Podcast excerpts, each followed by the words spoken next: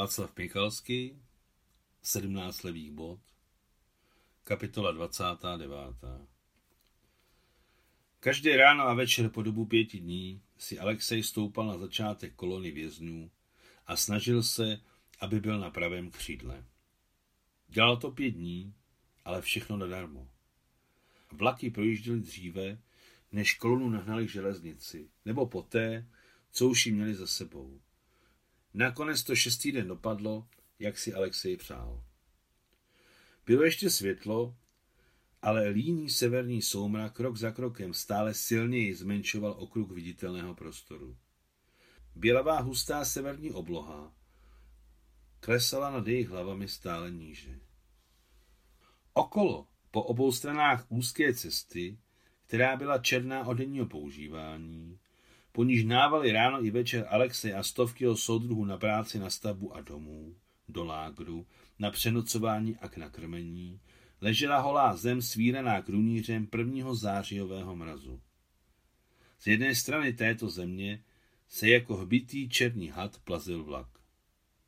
Kolona, která se skládala ze šesti mužů v každé řadě, se táhla daleko po cestě a bylo jasné, že celé koleje přejít nezvládne. Než vlak přetne cestu. Proto se hlava kolony zastavila již 50 metrů před železnicí. Ale kolona se postupně stahovala, zahušťovala a první řady a celý konvoj se nenápadně sunuli stále blíž ke kolejím. A když tento pohyb prakticky ustal, první řady a konvoj dělilo od slabě se blížtících kolejí méně než 12 metrů. Lokomotiva, zahalená do mléčně bílé páry, dosáhla úrovně kolony. Velmi mladý umouněný topič, který se z okénka vysunul po pás, hleděl překvapeně a pozorně na kolonu. Pohledy Alexej a chlapce z vlaku, majícího pršáček, se na okamžik potkali. Mu bylo tak 16 a možná to byla jeho první jízda do tohoto kraje. Možná se to Alexejovi tak zdálo, ale v jeho očích uviděl soucit, soucit a podporu. Okamžik na sebe hleděli. Vlak odnesl mladého topiče a zakryl jeho tvář světými pruhy báry a dýmů. Ale Alexej si jeho tvář zapamatoval navždy. Byla malá s vysedlými lícními kostmi, velkou pootevřenou pusou a očima, které mu připadaly černé a zářící přívětivostí. Na hlavě měl pevně naraženou čepici otočenou šiltem dozadu. Spodní bylo vidět jen malý kousek čela umazaného odsazí. Není známo, proč si občas zapamatováváme na celý život tváře lidí, kteří se nám náhodně myhnuli před očima. Lidí, jež jsou nám zcela vzdálení a neznámí a nejsou ničím zajímaví. Obyčejné tváře obyčejných lidí. Poprvé a naposled spatříte člověka, letmo na něj pohlédnete a, a zcela neznámé ované duši větrem svých neviditelných křídel a probodne srdce prudkou, lidskému rozumu nepochopitelnou, omamnou bolestí.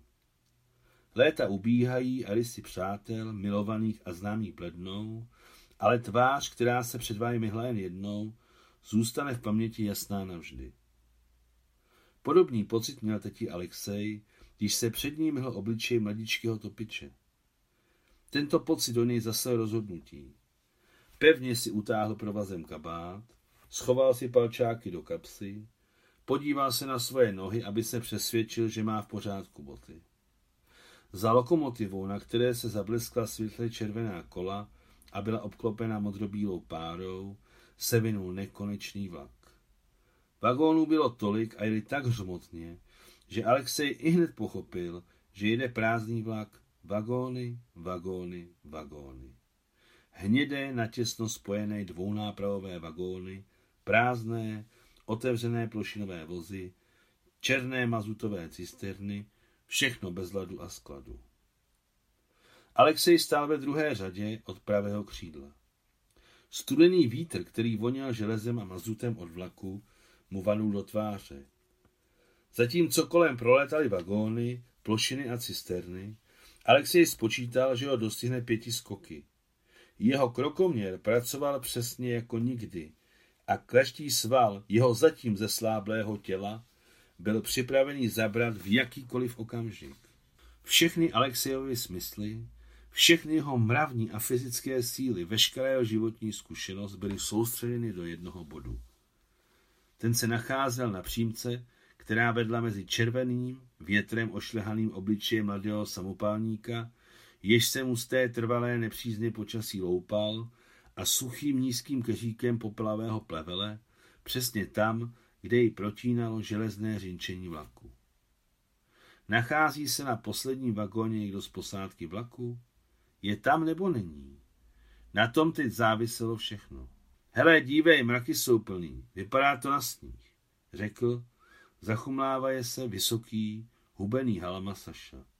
Alexejův kamarád z lágru, který stá vedle něj.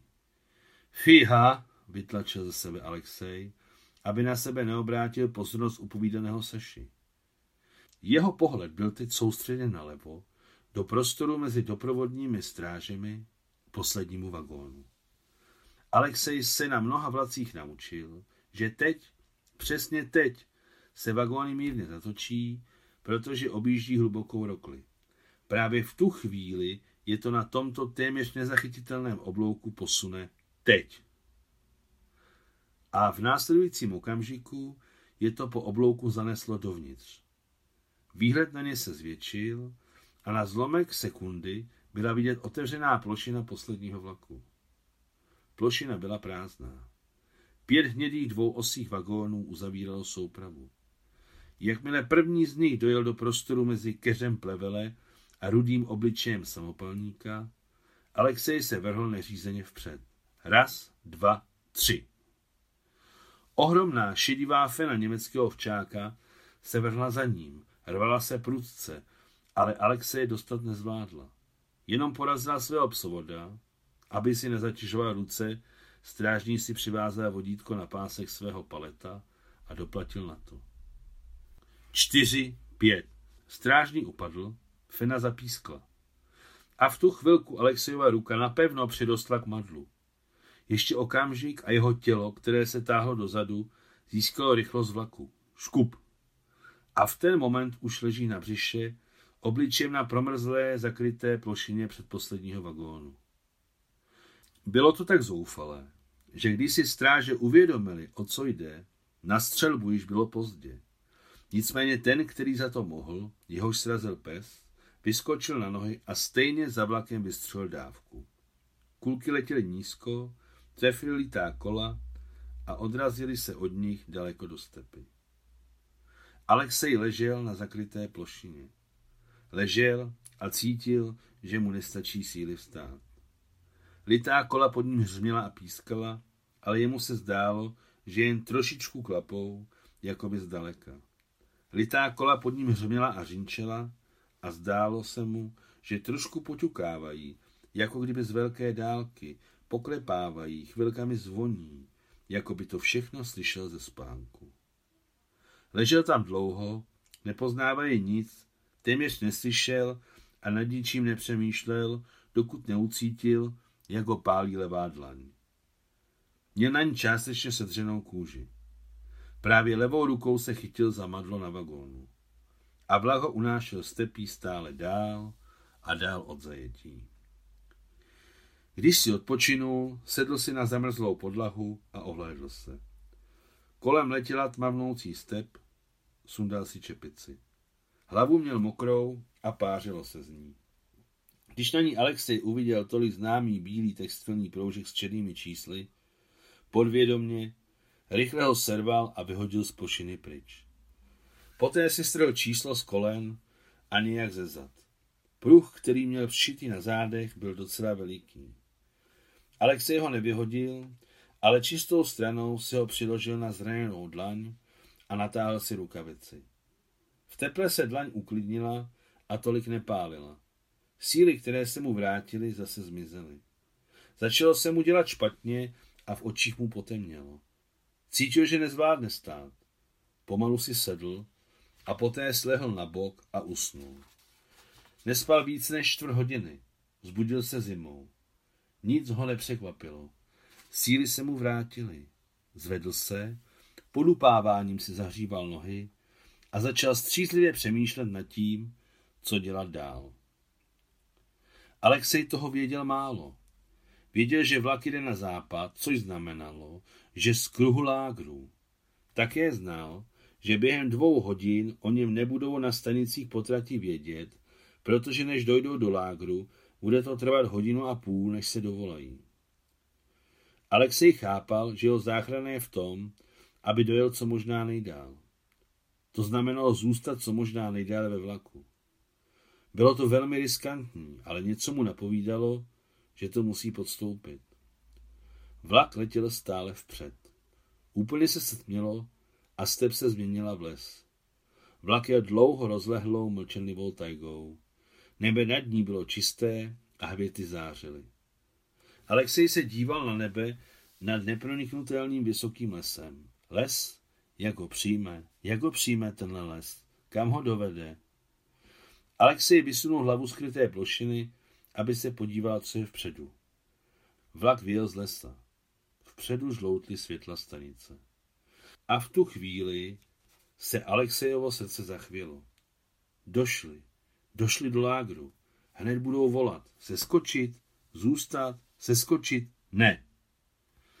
Stál přilepený na stěně vagónu a z nějakého důvodu na ní měl roztažené ruce, jako by zůstal stát na římse vysokého domu. Zůstat, seskočit, zůstat.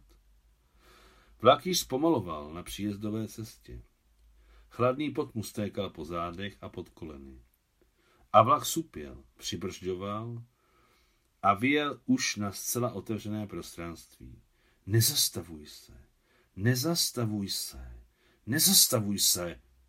A vlak jel stále pomaleji, pomaleji a pomaleji. Nezastavuj se, brácho, nevydávej mě.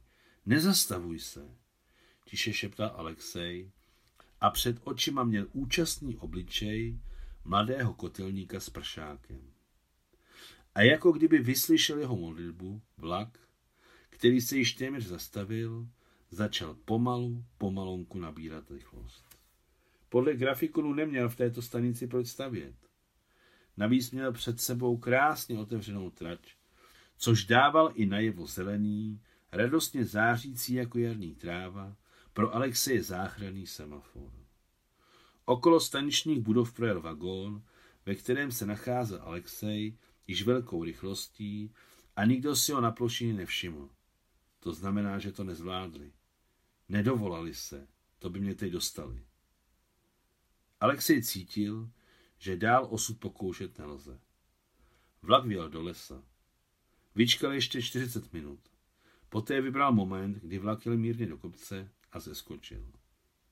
Seskok se mu povedl, dokonce se udržel na nohách. Spousta kilometrů kolem byla les. Konec 29. kapitoly.